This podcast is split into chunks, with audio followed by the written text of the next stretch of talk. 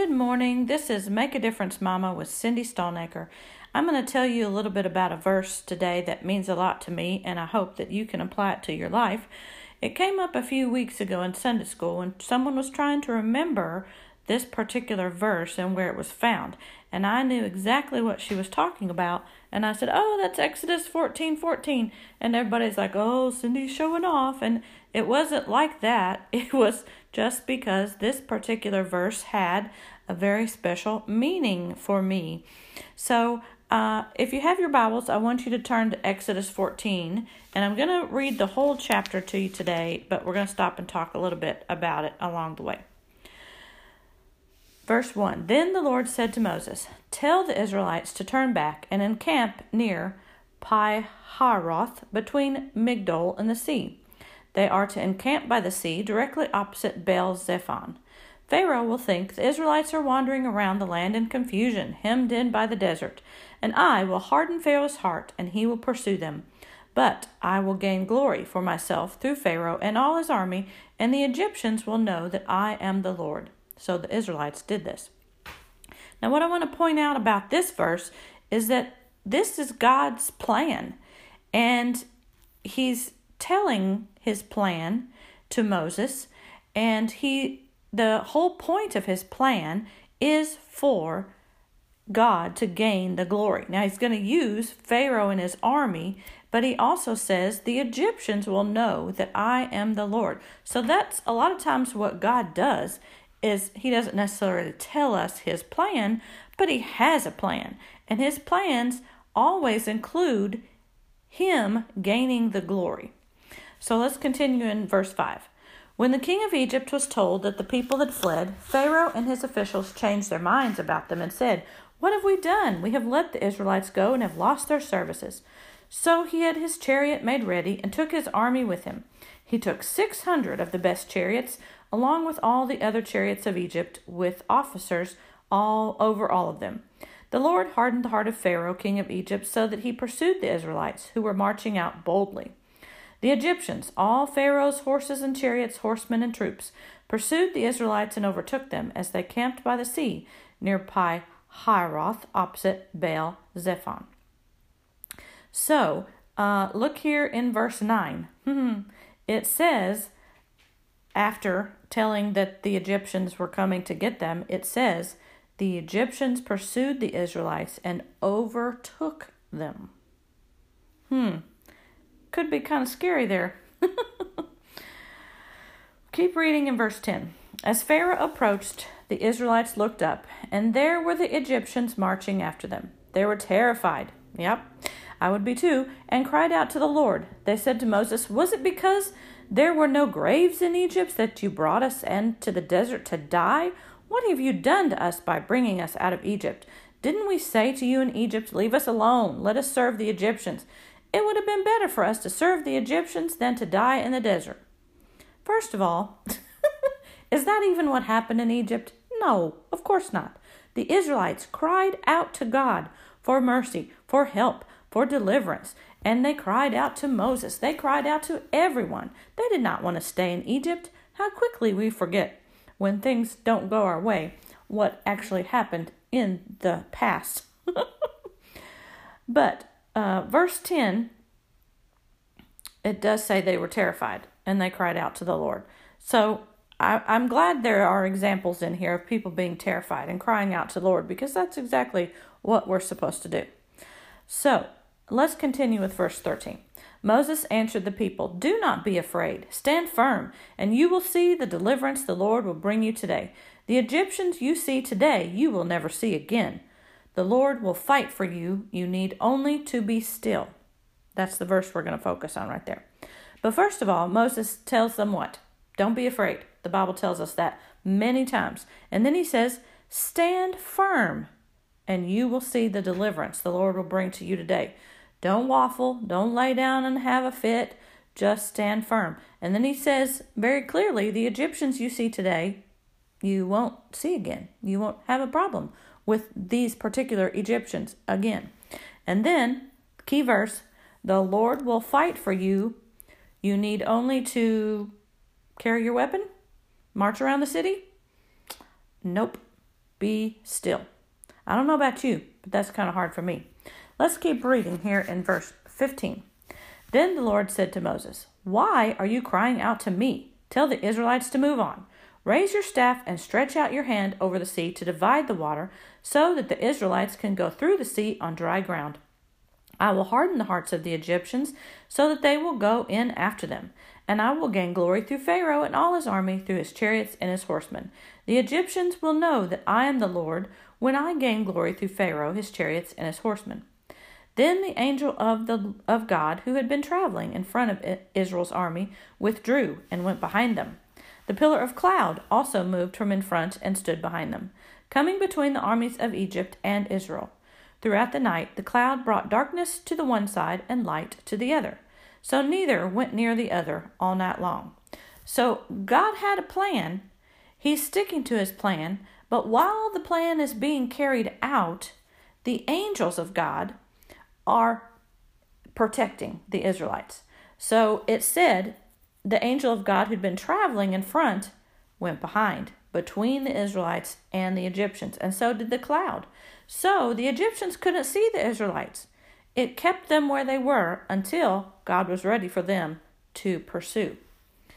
So let's keep reading here in verse 21. Then Moses stretched out his hand over the sea, and all that night the Lord drove the sea back with a strong east wind and turned it into dry land. The waters were divided, and the Israelites went through the sea on dry ground, with a wall of water on their right and on their left. The Egyptians pursued them, and all Pharaoh's horses and chariots and horsemen followed them into the sea. During the last watch of the night, the Lord looked down from the pillar of fire and cloud at the Egyptian army and threw it into confusion. He made the wheels of their chariots come off so that they had difficulty driving. And the Egyptians said, Let's get away from the Israelites. The Lord is fighting for them against Egypt. So, the, exactly what God said would happen is happening. They know that it's God that's doing this. And so they are actually wanting to get away from the Israelites. Now, Moses had a job to do, didn't he? He stretched out his water. Now, this was not a sea of reeds where they walked over marshy water. He actually raised his hand, and the Lord drove the sea back with the east wind and turned it into dry land, and the waters were divided. So they had walls of water on their right and on their left. Hmm, pretty cool. All right, let's keep reading here. 26. Then the Lord said to Moses, Stretch out your hand over the sea so that the waters may flow back over the Egyptians and their chariots and horsemen. Moses stretched out his hand over the sea, and at daybreak the sea went back into its place. The Egyptians were fleeing toward it, and the Lord swept them into the sea. The water flowed back and covered the chariots and horsemen, the entire army of Pharaoh, entire army of Pharaoh that had followed the Israelites into the sea. Not one of them survived. But the Israelites went through the sea on dry ground with a wall of water on their right and their left.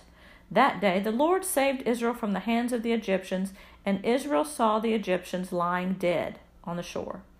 And when the Israelites saw the great power of the Lord displayed against the Egyptians, the people feared the Lord and put their trust in him and in Moses, their his servant. So, that last paragraph there's kind of a recap of everything that happened. And it's just making sure that you understand the Israelites saw the great power that the Lord displayed. And it said the people feared the Lord, but also what? Put their trust in Moses, his servant. I find that interesting because uh, sometimes we need people down here that we know are God's servants to put our trust in, right? Now, the reason I read you this whole chapter was to put in perspective verse 14. Uh, because it says the Lord will fight for you, you need only to be still. But it's important to know all the story surrounding that. God wanted it to be unmistakable that He was the one saving the Israelites. They did nothing on their own, they were just walking, basically, right? so, uh, there was a time in my life, and I told you uh, before that I was a, a homeschool co-op uh, co-director, and we had I don't know we over the 12 years we started with 30 families. We went all the way up to 125 families. So you're talking about you know 125 mamas that that meet with me every monday and about 400 and 450 people every monday that come together and and i hate to say it ladies but sometimes women don't always work well together right so I'm not going to tell you any of the specifics because it really doesn't matter. But let me just say that uh, there were some things being said about me and the job that I was doing in co op that were not true. They were not right. They were not brought to me to be discussed. They were aired out in front of uh, my peers.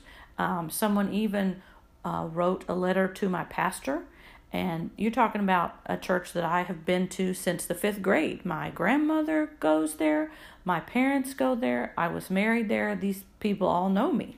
So I was mortified, embarrassed, and first of all, it wasn't true. And I thought everyone was talking about me. Now I knew the other ladies were basically having conversations about this everywhere they went.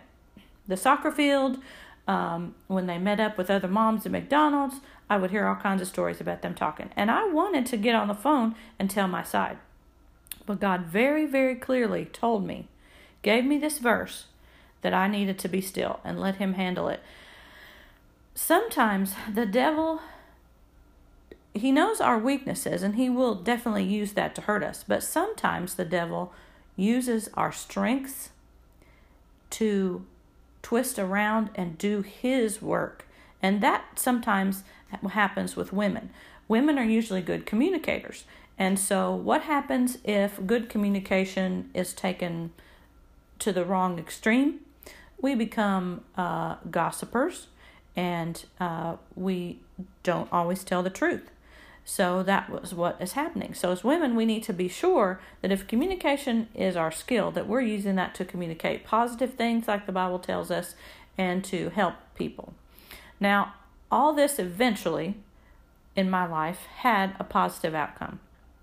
People knew the truth. I didn't have to get up, uh, wave some signs, and call people and tell them what was going on.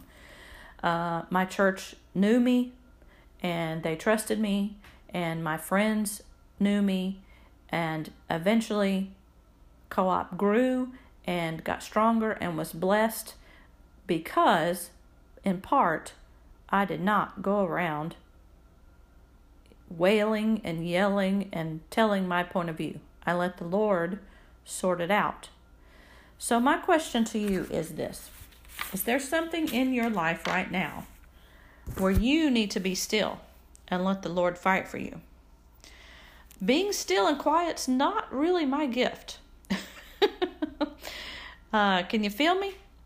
So sometimes uh, I have to be still and quiet in my marriage, with my children, in my job. And there is one thing that you do while you are still and quiet you pray.